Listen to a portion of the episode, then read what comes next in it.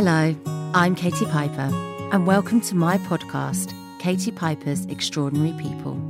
Each episode, I'll meet an amazing person with an incredible story who faced adversity and came through the other side to inspire others.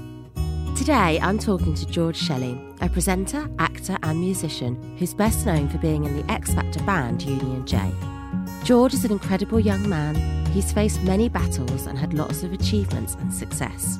He's gone on to be amazingly open about struggling with his sexuality, with mental health issues, and with grief after the tragic death of his sister in 2017.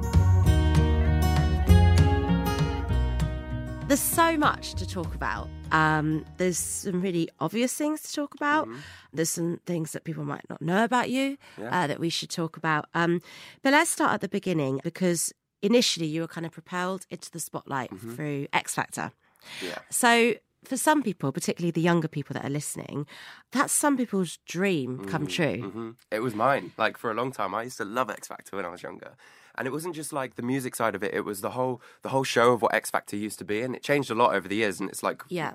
evolved, and it's a very different show now to what it used to be. But What year were you? Obsessed. Oh, 2012. Oh, okay, so it's a while ago. 2012, Yeah, yeah, yeah. And I was just at uni studying graphic design, and um, my best friend Emily, she was just like, "Why don't you audition for X Factor?" Because I would just play in my in my bedroom with my guitar after doing all of our like revision and all of our coursework. So Emily put me forward for it, and um, honestly, I didn't I didn't expect that it to happen and Mm-hmm. it, for it to go the way it went. Did you win? No, we came fourth. You came fourth, but you Union became came fourth. massive. Yeah, I mean, we had two studio albums. We went to America to do the second one. Wow. We did a tour. We toured with the Vamps. Like, to be honest with you, I didn't really have very. I wasn't very sociable when I was at college or when I was at school. Um, I was quite overweight when I was younger. Didn't Mm-hmm. Right. hit puberty till like very late, so I was a squirt at school and like picked on a little bit, but not like heavily bullied. But it was like a big issue for me the fact that I was smaller than everyone and So were you shy or Yeah, just very. like, in- introvert? And all of my friends were girls. Like every lunchtime, we'd go and sit in the art room and do our art coursework. And Creative, Yeah, literally, yeah, that's all I like doing. Like football, sports, games, nothing like that really interested me at that point. so it was to just, go from that, like Yeah. Mm. a shy introvert boy, and, and for anyone that doesn't understand the X Factor process, overnight you are massive. It you was crazy. We stayed in the Corinthia Hotel um, that year, and they gave us like a whole floor. Jealous. It was so good, honestly. It was great, but they had to kick Rylan out because Oh my he was, God, like- he was streaking up and down naked outside or something. I don't know. I won't go I think that. I would shrink naked if I Yeah, got to go in the spa in the Corinthia. it was so good. But like, I remember we went in there and it was all top secret because they hadn't aired the Judges Houses episode. Okay. So the night it aired, we were already in the hotel, so nobody knew that Union J were even a thing because Oh I was added extra. Right. And um, we watched the episode. We got through and went downstairs. And the minute we walked outside, there was just like this sea of screaming people, and it was How like, did that feel? What? Crazy. it Like, still makes me shake now. like- The only way I can describe it is if, like, you know, when you get off the plane in a hot country and Yes. it hits you. Right. It's like that, but That's a like with analogy, yeah. sound Uh-huh. and vibrations because of all these people going ah. Imagine that, like the energy that's Yeah. coming out of them. It's like, whoa, this is a lot to deal with. Exciting, Yeah. but slightly overwhelming. Yeah, and that was life for seven years while I was in the band. So you were what, 18? Yeah, just. Just so Just, young, yeah, so young to be thrown into that. Yeah. Mm. But so grateful because it was your ambition Mm-hmm. and your dream. Yeah, it was crazy. When did it stop being your dream come true? Ooh, that's such a good question. Um, do you know what? It's still my dream. If I'm honest with you, I lo- like music is my is my passion. It's my life, and it's what drives me, and it Mm-hmm. always has. So here you are living this dream. Mm. Um, and there was a point in the band when you did decide to leave. Mm-hmm. So, and I don't want to put words in your mouth. Does that mean that it stopped becoming fun? Like, did, what was your experience of being in the band? I think every single band that goes through this process, uh, it's a journey that you you go on, and you have to kind of keep your eyes open, and it just it got to a point with me in the jungle, especially where I was What year was it that you went in? I'm a celebrity. Get me out of here. 2015, so and I've been in the band. still in the band. three, four years. Yeah. Yeah. We had done two albums. It got to a point where the last album didn't sell as much as we needed it to, so Uh-huh. the record label dropped us, and we had That's a, tough. Yeah, and it was hard. literally just after the jungle as well. And you were popular in the jungle. We loved you in the jungle. you. You. came across as authentically you. Good. And I cried a lot. yeah, but I think that's why we did love you Yeah. because you were real, and you know, for people to like you as you is a nice, is a good feeling, Thank isn't you. it? Yeah, I look back at it and I kind of just think the reasons I was crying was because I didn't know what was going out in the real world. I was hiding my sexuality while I was in there. I was Right. out. People knew I was gay. Um, So you you knew as well. I knew, right? yeah. At this point, I knew what was going on with the band situation. I knew that I was having these feelings, and I was going out and I was making out with guys on nights out, and I was worried that people were going to see and sell it to the papers. Blah blah blah blah blah blah. blah. That must have been a Yeah. real tough um, paranoia. It was, and this is it. It's paranoia, Yeah. anxiety. All of these things mixed together caused depression, and I didn't So even tough. realize it was going on at that time. Uh-huh. But that was my jungle experience. I was suffering with depression in there, and I didn't even know it at that point. Yeah. didn't know what anxiety was, and I was just dealing with it all Yeah. day to day. Did you feel a pressure before the jungle when you were in the band? Did you feel a pressure to act straight? Yeah. Was it like somebody had actually physically Well, said that to you, or was it just you it just felt the vibe? said, but um, the first instant when I joined Triple J, they were called Triple J before. Right. Um, the manager at the time called me and he was like, "Just before you make this decision, I need to let you know something." And I was like, "What?" And he goes, "There's a gay member in the band," and I was like, "What?" You just need to let me know. Yeah, this is so Like, weird. What do you yeah. mean? He's like, well, he didn't make it a problem, but it needed to be said, and I was just like, yeah, not a problem. Well, as in he he's telling you, as in don't you dare tell anyone else. Or not not even that, because Jaymi was openly gay. It was more like, are you comfortable with this? I find that so dark Yeah. ages. yeah, That's so right, weird, isn't right? it? And yeah. and Jaymi was he wasn't out in the first instance, but then during a couple of weeks, like into it, he came out, and everyone was like, yeah, okay, we knew, and it was that sort of situation. Mm. yeah. So when Jaymi As it out- should be, yeah, yeah. and perfect. He taught me what it was like. I I never really met an openly gay person. Did you confide in him then? Or, Mhm, big yeah, time. that's and good. I opened up to him, and he became um, really close friend to me during the band pe- period. So what it was for me, it was like four members of the band. If two of them are gay, what what does that mean for the band? And then during meetings, st- words like uni and gay were being said. Like you don't want half of the members to be gay because uni and gay, and it's like Why though? I, I d- that's really crazy. Mm. Did you start to get paranoid that people higher up sort of knew? Yeah, I got paranoid as soon as people knew because then it was kind of had to go through every single action and thought and thing that I said to m- think, Yeah. is this is this going to make me look gay? Am I going to come across gay? Which what does that even mean? You know, know, what does I a gay know, person look like so or say? You know, it- it's, just like it feels wrong to say. yeah. Do, do you think there was a fear? This might sound a bit over the top, but like if I come out as gay, girls won't buy our records, and I'll scupper the band's chances of success. Yeah, Which I don't think's true because I remember being young and having Yeah. crushes on people who Yeah. were outwardly gay, Yeah. and it didn't stop me f- being a young teenager who fancied them. it's amazing, isn't it? And Yeah. That's just a different mindset that that people have. Like you're talking to people, big bosses of record companies who are set in the Stone Age when Mm-hmm. it comes to selling music. And I just came, I just went into the jungle and spent a lot of time by myself, Right. just processing what happened with the band. Because you do, you sit around a fire all day and you're just looking into it, thinking, "What's That's probably on?" quite cathartic, was so it? So cathartic. Yeah, Yeah, It it's was like first- Mm-hmm. being at a kind of retreat almost. Like completely. And it was like X Factor to the jungle. Those few years were just non-stop hectic craziness. yeah, Um, it was my first like slam the brakes on, stop. yeah. How nice. Yeah. So when you came out of the jungle, was that when you came out about your sexuality? Yeah. So I Yeah. came out of the jungle and there was loads of rumors circulating um, about me being gay. There was some things being tweeted to me, and all it takes is one picture of you kissing someone in a club, and then it's out, and everybody Yeah. knows. Which is crazy because you kissing somebody in a club is not illegal. No. It's not violent. It's not hurting anybody at all. And actually, it's a really nice act of love and affection. Mm-hmm. Exactly. And there you are, But like when everybody's fearing it, looking at like- you, going, "Is he gay?" and Yeah. they're waiting for that moment, and they're waiting for the tiniest thing to try and trip you up on because they see you happy and successful, and if you're hiding something, they don't like. I want to be honest as well. That's the thing. And at Mm. that time, I was still working it all out, and Yeah, like you need a bit of space here Yeah, to right. even confirm it yourself and, and understand Exactly. your And I guess- feelings. And when photos like that come out, people instantly saying he's not being honest. Yeah. And why why is he hiding it? He should be telling us.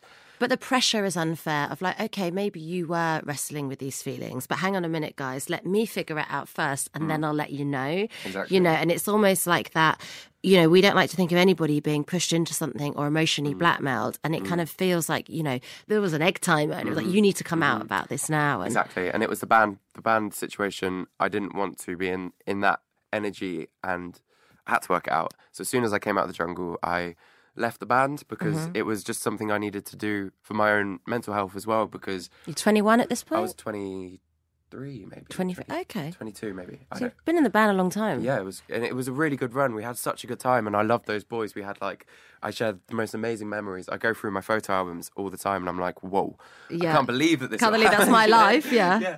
And I, I wouldn't change it for the world, and we're still friends. I spoke to JJ yesterday, and like, no Yeah. animosity. Um, so I love the way that you did come out because again, talking about social media, you used it in such a positive way to come out on YouTube on your own terms, Mm-hmm. on your own ground. Nobody could edit you or misquote you. You did a video, right? Yeah, and I did it in my best friend's mum's bedroom. Brilliant, though. Lived next That's door to great. me. Yeah, literally. Yeah. I went in, I was like, Can I borrow your laptop? I need to do something. I sat down, one take, just said what I needed to say. And the important thing for me at that time was that I didn't label it with gay or bi or Okay. straight or anything. And I just said, Look, here's the cards on the table. This is who I am. And Mm-hmm. I've had to maybe not be so honest about it in the past because I've been a bit scared and a bit Yeah. fearful of what the reaction might be. Yeah. And with my situation in the band, I didn't, it was just confusing. So what happened after that? Everybody, everybody labelled it. It was all of the press. Oh, all of the- really? all of the headlines around it was George comes out as gay, George comes out as bi. Nobody got it right, and nobody actually listened to the message. Only a few people did, and I got support from like Clean Bandit at the time because they were there was a gay member in the band who was just like, "This is wrong. You're not listening to what he's saying." Yeah. So, yeah, I loved I loved the reaction it got in the end, and I, it was very. It just just a massive weight lifted off my shoulders. I mean, you said in the video about like you didn't like you say you didn't put a label on it, and you kind of said in the past you'd been attracted to girls and guys, and that's kind of where you're at. Mm-hmm. Is that the case now, or have you kind of moved forward? and- Yeah, I think it was a point in my life where I was still working it out still, but I knew that I was having these feelings. And what that did, it was a stepping stone for me and it, it, it enabled me to fully embrace the other side of me, the real side, and like um, explore it more. And I think since then, I've just. I'm more comfortable in my sexuality. Not saying that I would never fall in love with a girl because that would be Yeah. outrageous. Because I fall in love with people so easily. Uh-huh. Well, we're talking more and more about this, so people Yeah. Mm. are not necessarily identifying with gender or sexuality because for many people, just love is love. Exactly, exactly. Yeah. And I couldn't put a label on it and put myself in a box like that because I just don't. I think that would be disingenuous. Yeah. So I just, I just love. Do you know what I mean? I just, well, that's great. I We need more love people in the world and like I that, think, yeah. exactly. And it's we shouldn't be ca- categorizing ourselves and putting ourselves.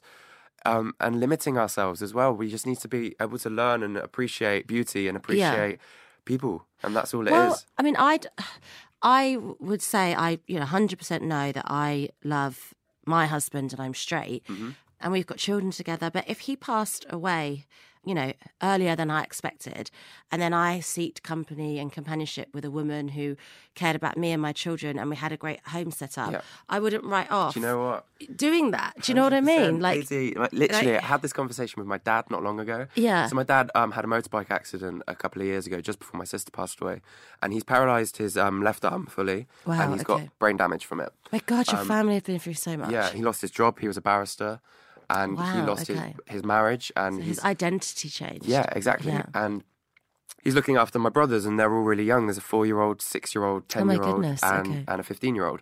And my dad said to me, like George, like I'm, I wouldn't class myself as gay, but if I was to find a man now who Yeah. was perfect company and who I loved and fell in Mm-hmm. love with and was was um. Who just enjoy spending time with? There's no reason that I wouldn't settle down and be with him. Yeah, you know, it doesn't mean that I'm gay or I want a sexual relationship, but like, Mm-hmm. What does it mean to be a family? Um, why wouldn't I accept some love from Yeah. anyone? And if I love them back, you know, that's it's human, and Yeah. and it's like, wow, Dad, I mean, that's so. And, that for that so generation to be able to sit down and have that conversation Yeah. with you is so progressive. Yeah. It's such a big thing. One of the things I loved was you on the cover of Gay Times. Oh. yeah, I loved it for so. I mean, it was a wicked shoot. That was so cool. I loved cool it. Mm. styling. You know, you looked so edgy. Yeah. Um, aspirational and unapologetically you. you. Mm-hmm. and i feel like that's so important and to go from where you did with these feelings of and, and again, I don't want to put words in your mouth, maybe shame Mm-hmm. or paranoia, to being like, this is me on quite a big deal magazine. it like, this so is quite cool. cool. And Ian McKellen Like, interviewed me for the yeah, interview. like, it that's was goals. awesome. and on, on, honestly, I've never done a shoot before where I felt more comfortable, and the sass came out. I was just like so working. I loved it. And they're the best photos because you're so comfy. And you know? you know? I look at them and I'm like, that's me. Like Mm-hmm. the cover, that's the person that I want to be. That's I was able to have a bit of creativity and like, artistic direction with it as well. Yeah. So if I was a bit confused as to who I was and my positioning and who I want to be in the future, like that was the clearest me that I've seen. I mean, like I've not been out for a very long time. I've not been involved in the community as Mm-hmm. much as I would like to be or want to be in the future because I've just been away from it. I've I've hidden from it because of, of my of my own fears. And Do I you feel want- accepted by the community? I do. I feel like they're so accepting to anything, and like I'm, Yeah. I want to learn more about it. You know, Well, my hair and makeup team, who are from the community, Yeah. were very excited that I was meeting you. I, um, I almost There's I've, two people. I've got that's so sweet. I've got so much to learn still, if I'm Yeah. honest with you, about the community and what Mm-hmm. how I can use my voice and my experiences to to help other people who may have been in a similar position to me. Because, Katie, I honestly believe if I hadn't have moved out of Clevedon, of Bristol, Mm-hmm. my hometown. I never would be comfortable with who I am because of Mm-hmm. my situation that I was living in, that I grew up in, yeah, the the people around me at that time. yeah. I never would have been able to see the big world and the bigger be picture of life. yeah. And coming to London and being in the band with Jaymi and, you know, going to gay clubs and opening my eyes to what was actually out there in life. And, you know, I shouldn't be ashamed of it. And, like, Mm-hmm. it's so warm and great and everybody's lovely. Like, I can't. It's so interesting you say that because this is going to sound like a bit of a weird thing to say. Yeah. But I feel less burnt and scarred in Yeah. London. Yeah. So if I walk around like Central, just Okay. shopping or whatever, Yeah. I feel like nobody really cares because. Mm. they're really busy. And you could see somebody with all, all different features, face, style, fashion, all the time in London. Mm-hmm. If I go somewhere smaller, more regional, I feel like everyone stares at me. Mm-hmm. yeah, you feel like everyone's looking Yeah, and it's like, oh. and it's just like and that might be more my my own issues. I might be wrong, but I don't know. It just feels like London is so varied and eclectic. It could be and- like a pace thing as well. London's so fast paced. Everyone's Yeah. going, getting about their daily life and doing their own thing. And when you go home, it's like everyone's slower paced. And I think people do look up more. But London is. um I'm thankful for London. I'm thankful for the experience. I'm thankful for being so accepted. And it's not Yeah, about being it's a big accepted, or. Needing to be accepted. I've kind of that's gone out of me. I don't feel the need to be accepted. I'm just comfortable with who I am, and if I'm accepted, Yeah. cool. If I'm not, then that's fine. And I think that's how everybody should kind of go about their life. So I wanted to ask you a question, right? Mm. And I don't want to diminish what you went through because I understand your struggle. I understand the struggle of identity Mm-hmm. and, and struggling with who you are. Do you think that we build stuff up in our heads? Hundred percent. Everybody has voices in their heads. It's Yeah. your thoughts, your everything. Intrusive thoughts, Exactly, yeah. intrusive thoughts. It's the opinions and other people's ways of thinking that you've been conditioned to believe through your. Mm-hmm. You're like- not good enough. Yeah, and- exactly. Things that you've heard from people and they stick and they repeat. And it's like negative chatter. Mm. And it becomes, they start to define who you are and how you feel about yourself and who you then portray yourself to the world to be. Mm-hmm. So if you listen to those those negative voices they can control you and there was a very long time that i listened to those even through like filming the documentary like you shouldn't be doing this you know it's wrong this isn't this- Yeah, it's like that inner critic always shaming you. Mm-hmm. Exactly. Like, yeah, there was a really beautiful, like three minute clip of you and your dad on the patio, and you obviously sort of talking about coming out. Yeah. And your dad, your gorgeous dad, was just like, I actually he's gonna love that you said that I mean, he's so good. He's so He cool in his leather too. jacket. and he literally, I put, I wrote it down word for word. He said, "I promise Yeah. you, it's cool." Yeah. I promise "Dad!" you it's cool. He does Yeah. that dad's very like calming. He just puts everything into Like perspective. matter of fact. exactly. So if ever i um have those negative voices and i've got that chatter and that it holds you back big time. Yeah. whenever i speak to dad he just puts everything into perspective for me and he, he's very calming and it's all just like you know what if you strip all of this back this is who you are and Mm-hmm. this is what you can do and and this is who the people are around you and Yeah. you've got the love you've got the support just focus on that because it's so easy that it's so easy to dwell on the negatives and everything else that's going on and Yeah. especially within the situation i'm in at the moment everybody's dealing with grief in a very different way Uh huh. um so it's it's easy it easily knocks you off track Mm. as well Because I remember in my life, um, when I first started to get back out there after Mm. I was attacked, I used to think I'll never have a boyfriend again. And similarly to you, there were people that it was a problem for. Like, I'm sure you had negative reactions when you came out. You know, not all of it's positive. And there were people that didn't fancy me or sent, trolled me, whatever. But when I went, People and- like that. It's yeah, disgusting. It's just life. And Like- I went on a date with my husband, first date, and I was like, oh, well, I sat opposite him in like Prezzo, and I was like, oh yeah, you know, so I am, um, I am burnt, and he's like. I, I know I sat opposite you, and I do read the paper, Yeah. Mm-hmm. and I was like, and it was a big like coming out moment for me, and he was a bit like, well, I I know that, Yeah. and that's fine, yeah and, and I you was like, felt you felt like you had to say it I was That's like, shit, I've been even thinking this exactly for nine years, exactly exactly bugger. it's all in your head and it's like you, Yeah. you have to just believe in your, your beauty of your soul and who you are as well because Yeah. like that shines far more brightly than anything Exactly. Because he was like, of course you are, I know you are. And exactly like when you came out as gay, some people would have been like, of course you are, we know you are. yeah, right, it's, like, obvious. What am I going to talk about now? but all of those all of those fears and the paranoia like these paranoias cause anxieties and you can like I'm sure you had it where you just didn't want to leave the house for, Yeah, for months. bad agoraphobia, Really, yeah, really bad. Like, yeah. like, what was it like for you at that point? Well, it was just like paranoid thoughts, and I suppose it is overthinking of because something awful had happened. Mm. The the pattern of if I do anything with Mm-hmm. any tiny element of risk, something will happen. I'll die, someone else will die, Mm-hmm.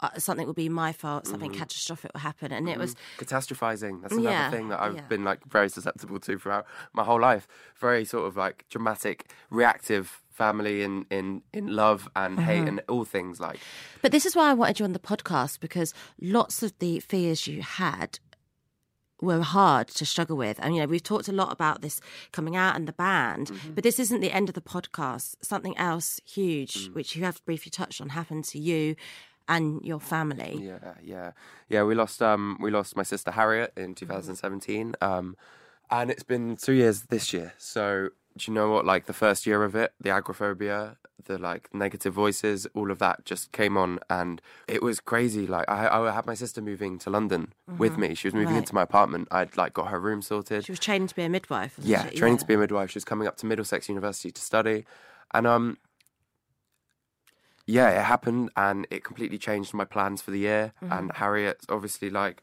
You come out of the jungle.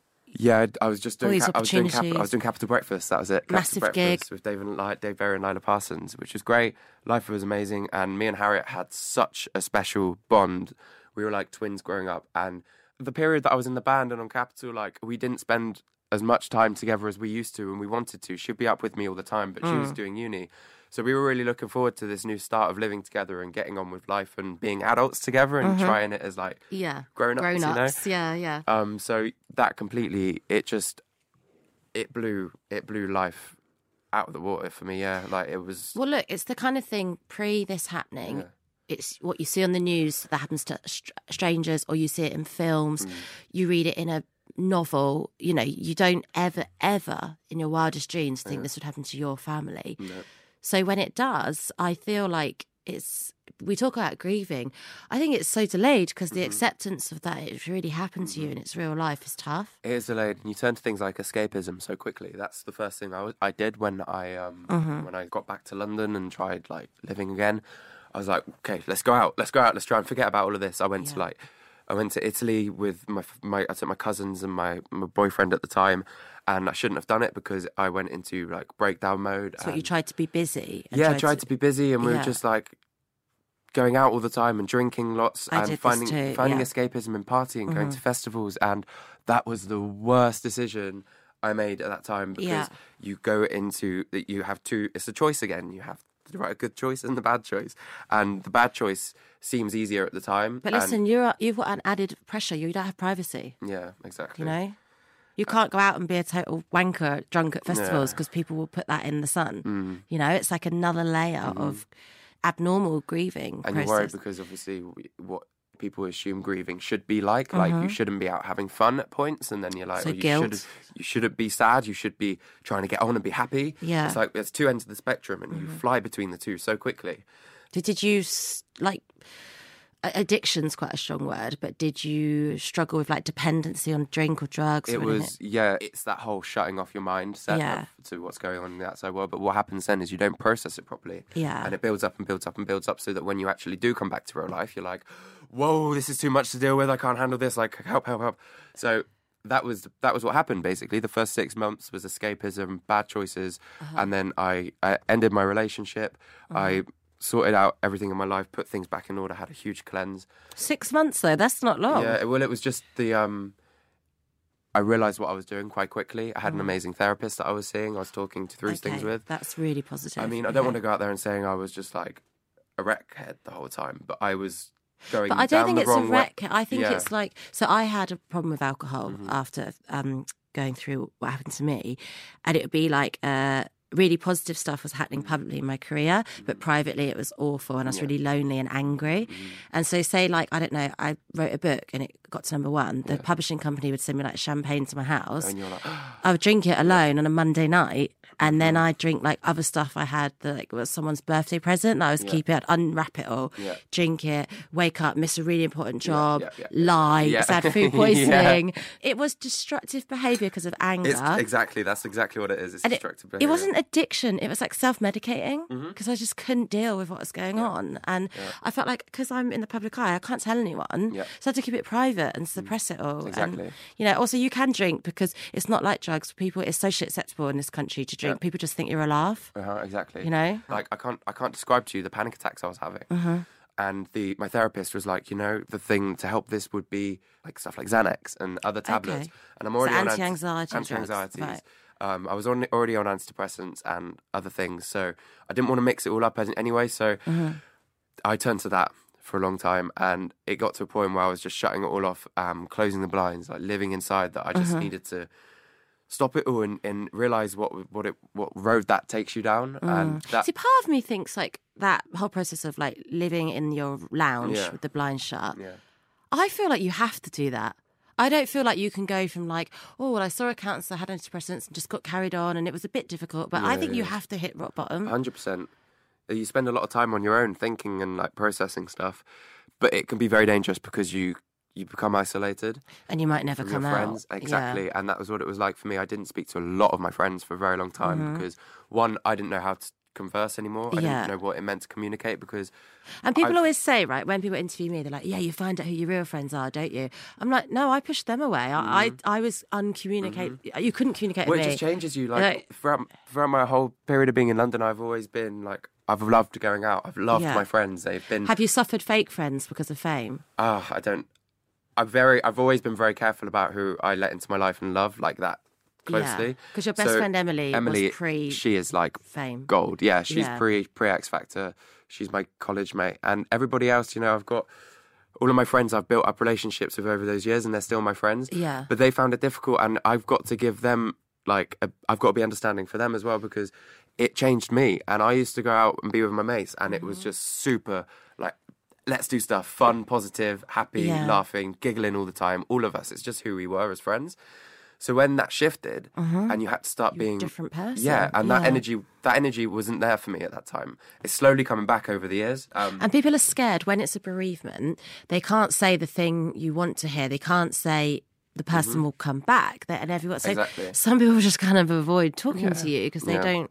But I, I feel like you don't need people to come up with a solution. no, it's it's space, and they understand. I think they understood, and they gave me space. And all of them, all of my close friends, have let me know that they're there for me, and Mm. they've come to visit and pay visits. Mm-hmm. But there was throughout, like last year, I spent the whole time in my bedroom, apart from filming the documentary, doing Mm-hmm. a gig at Pride uh, for Technicolor, one of the singles I released last year. Mm-hmm. Um, and I did a BBC show at the end of the year, which is coming out in March, which I'm really looking forward to. Oh, It's a that's cool. What's that? co- Oh, okay, you can't Yeah, say yet. Know okay. how to say it, It's a surprise. Okay. But um, it's really good. And it was a really nice, positive, fun way to end the year Mm-hmm. for me. That's good. But during that process, I was like freaking out a lot because I hadn't hadn't been out, I hadn't been doing anything apart from talking about grief that I didn't know how to communicate and socialize with peers. Yeah, I, I get it. You just like, like- have nothing else to give. Yeah, it's really exactly. random and it's just like I'm sorry, but haven't been speaking, and I, I'm shaking talking to you Uh-huh. guys. I'm doing what I was doing, be, participating in that show, being in that environment socially. You're just like, okay, one, I remember what real life's like again Yeah. after being like recluse for a year, and being young and free and Mhm. and it's like it sparks that joy in you again, and you remember you remember what life is. Do you ever wonder how celebrities order food? Like, is Sarah Paulson a Diet Coke or a regular Coke girlie? Some peasant coke?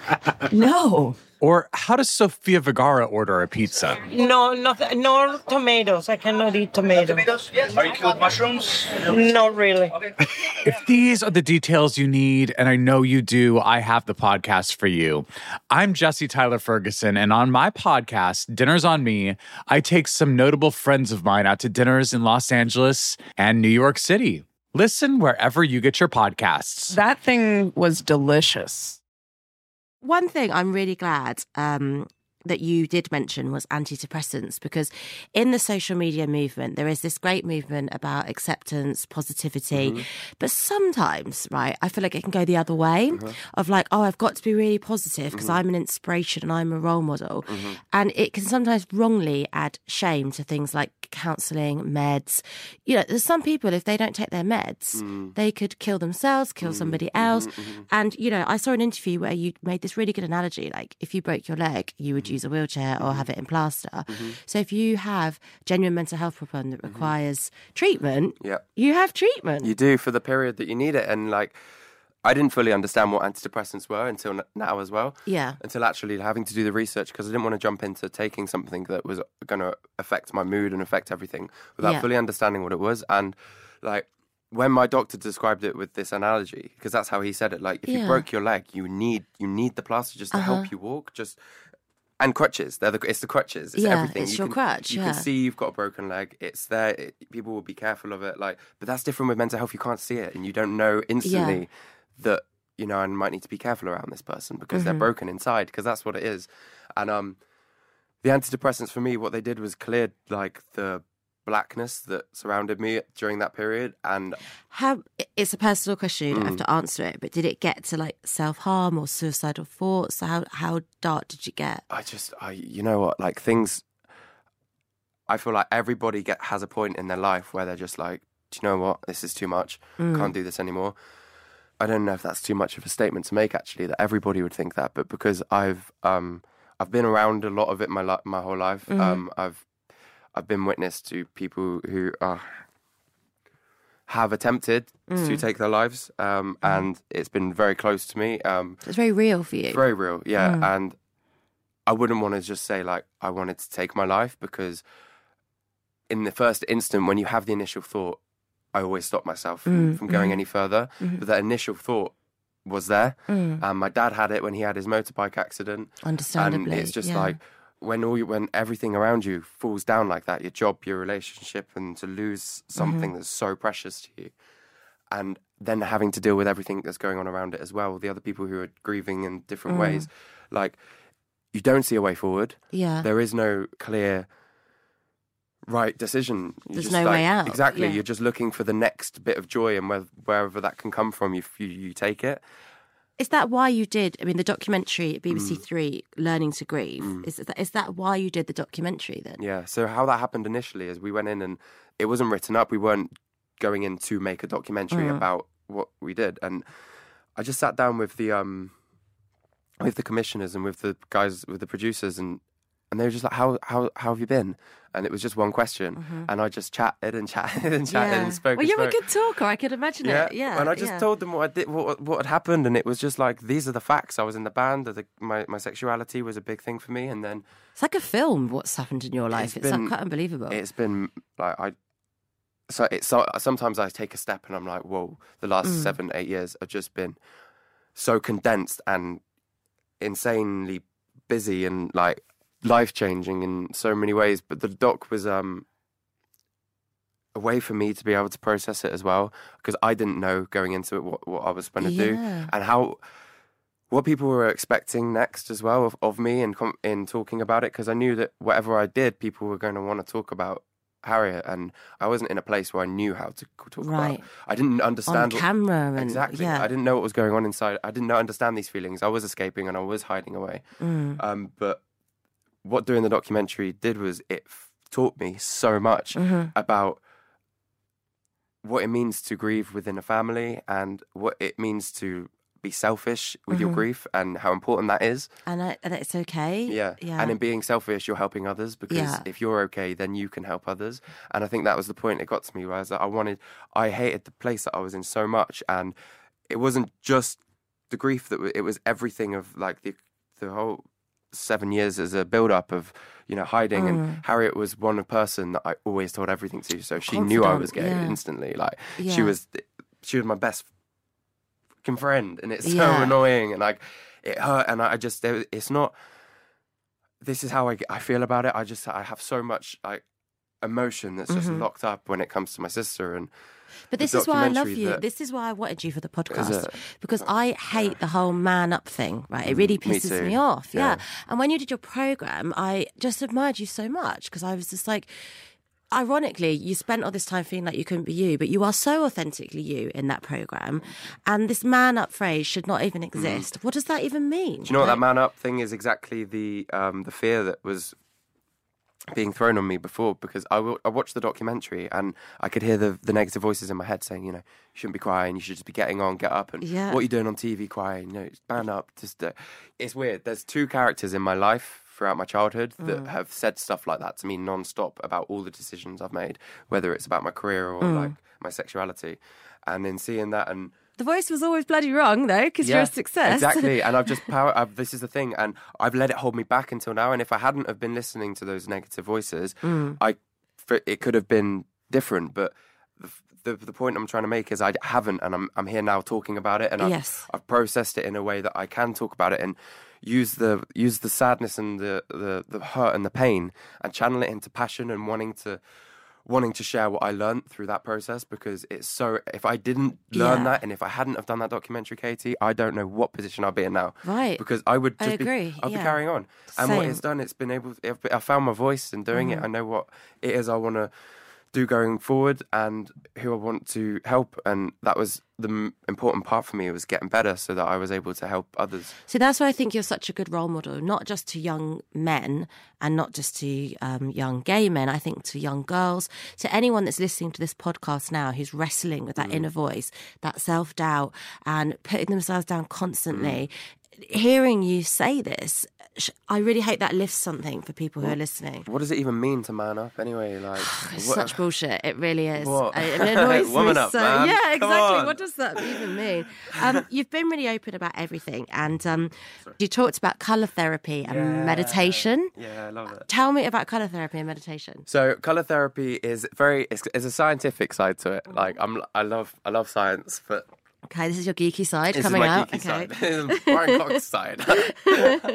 Basically, every color has a different vibration, a different wavelength, Mm-hmm. and those wavelengths can affect your body and your energies in different ways. Right. They actually use it medically. So like when babies are born with jaundice, they put them under a blue light, and there's Mm-hmm. nothing more than a blue light to balance out what's going on with the baby. My baby went under that light. Yeah, Yeah, yeah, yeah, I saw that. Yeah. So um, what color therapy was for me is when and when I started using it whatever feeling I was going through, whatever that day was saying to me. If the day's saying, you know, sit down and don't do anything all day, Black day, yeah, it's a black day, Yeah. it's dark. You use different colors to affect and influence your decisions and your your energy levels, Okay. basically. So I was using a lot of um, orange and green because green is um, new life, new re- rebirth Okay. uh, and orange was creativity. And my bedroom, what I did was decked it out fully with orange and green. Oh, wow, And I turned it into my studio space, and I basically wrote.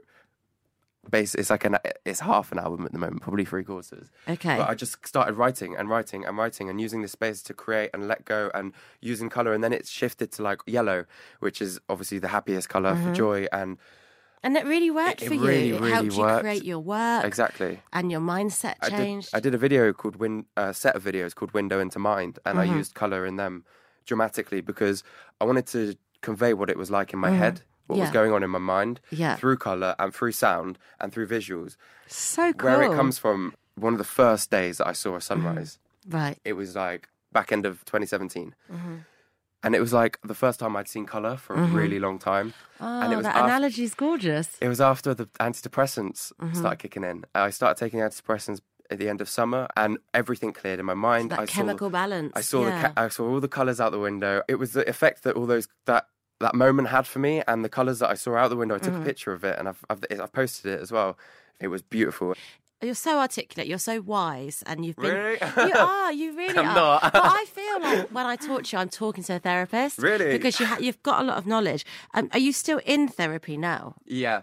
If I'm working, if I'm filming shows, and like you know, when you when you watch these TV shows, it's easy easy to forget that there are, is a crew of Yeah. like fifty people around you. It's and, intense, Like yeah. it's intense, and people are shouting, and it's like go go go go go. Yeah. When you've been in your bedroom painting quietly, Yes. like Oh, getting yes. through like Quite a contrast, Exactly, yeah. and like making music and just being chilled. Like it's a crazy crazy contrast. So I I was seeing my therapist through that, and depending on what work I'm doing and where I am in, in life, I, I I need to see my therapist because Yeah. otherwise I can't get through it and I just Do you think can't that is process what it it is properly. then? You know, like some people think like, oh, crazy people see a therapist, or when something goes wrong, they see it. Do you think it's something we should dip in and out of all yeah, the time? hundred percent. It's like when you're when you're poorly, you take multivitamins. Yeah, Like yeah. you you you'll have a week But you even take them when you're not poorly to prevent Exactly, exactly. Yeah. So you, it's there's it, there's so many ways of looking at it. yeah, um, like as you're kind of getting to know, I just chat loads and I talk to him about everything, Yeah, and he helps me put things in, into perspective. So when I'm talking, I'm talking in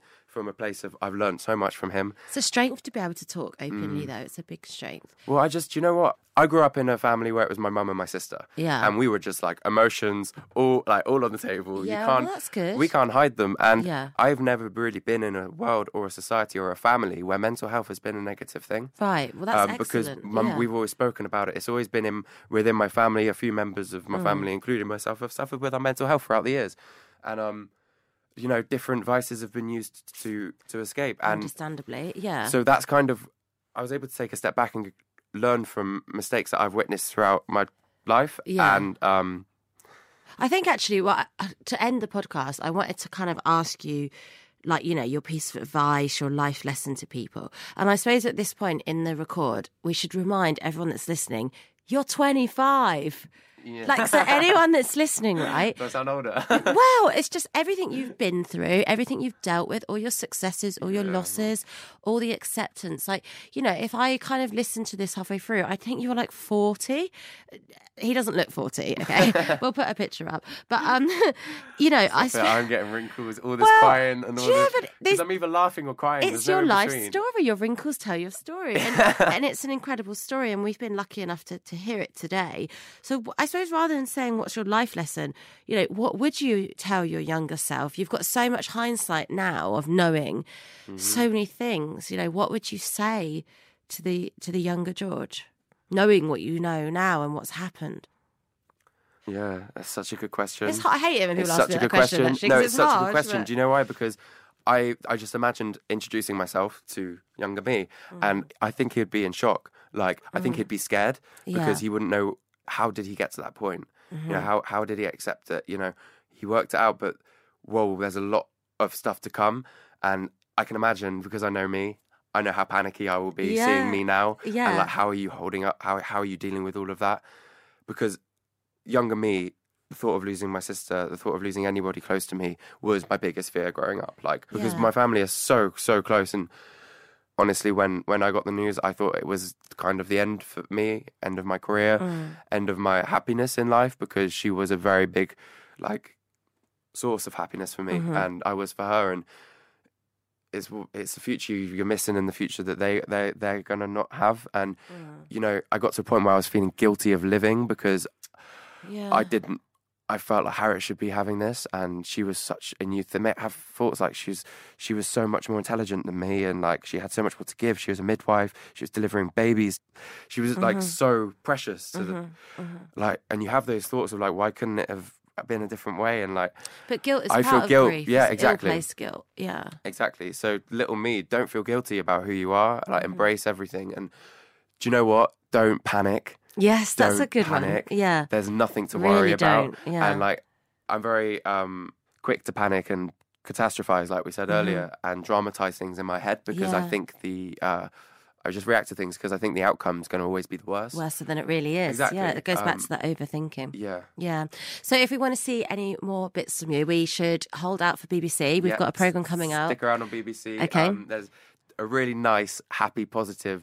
Do you know what? Because this year. You are really happy and positive. That's this, this what you are. This is what it, Yeah. I want it to be for me because it's who I've always been. It's Yeah. who I am. And last year, I needed to do what I did to be able to almost, you know, step past it and Yeah. go that I've now Process. compartmentalized it in my my mind that And has a box, forward. and I can visit that box whenever I want, and Yeah. it's organized. Excellent. And I can talk about it in a way that's not going to make me break down and cry. Because there have been Yeah. moments throughout this interview where I've just wanted to like my hands shake, and I'm just like, That's okay. Ah! And it is okay. And Yeah. like the show that's coming out in March is all about positivity and having a creative outlet to process these Okay. these like inner turmoils. yeah. and And, you're was a- still making your music as well. Exactly, Yeah. still making music. Okay. I've got a really good plan for the end of the year. I'm taking my time with it because I've got one song that I wrote. Um, I played it a little bit in the documentary on guitar, Yeah. and it was the first song I wrote after losing my sister, and it was um, it helped me through that period. It helped me figure out what I was doing with the documentary, how I was using my creativity to channel it. So lots of depth in your music. Exactly. So I want this next song to be right for me and do it justice, and I want to be ready for it because I could release it now, but I just want it Yeah, to be like be right. Yeah, be right. No more being pressurized into doing exactly. things No worrying, no panicking. Yeah, I'm just no. taking things uh, with ease and and taking each day as it comes with lots of breathing and lots of friends. And do you know what? Just being able to identify the where the negativity and the, Yeah. the dark energies come from in life and shut them out and be and it to. shows you have positive. You have a good aura. You have positive Yeah. energy. It really shows. Thank you. I think So do 2000. you. I love, I've Ah, absolutely had the best time. I love it. I have We should make this a weekly thing. Yeah, I know. Can you be my therapist? we'll just do therapy together. I love it. Ah, thank you so much. We're Thank so lucky to have had you on the Oh, podcast. lucky, thank you. you are truly extraordinary for so many different reasons. Ah, thank you. People are going to get so much from this episode. So thank you for making the time to, to Thank you guys for listening. Thank you, everybody. Thanks for listening to Katie Piper's Extraordinary People. If you haven't already, please subscribe wherever you get your podcasts. If you enjoyed this, please help us spread the word. Rate and review the show where you got this, or share on socials.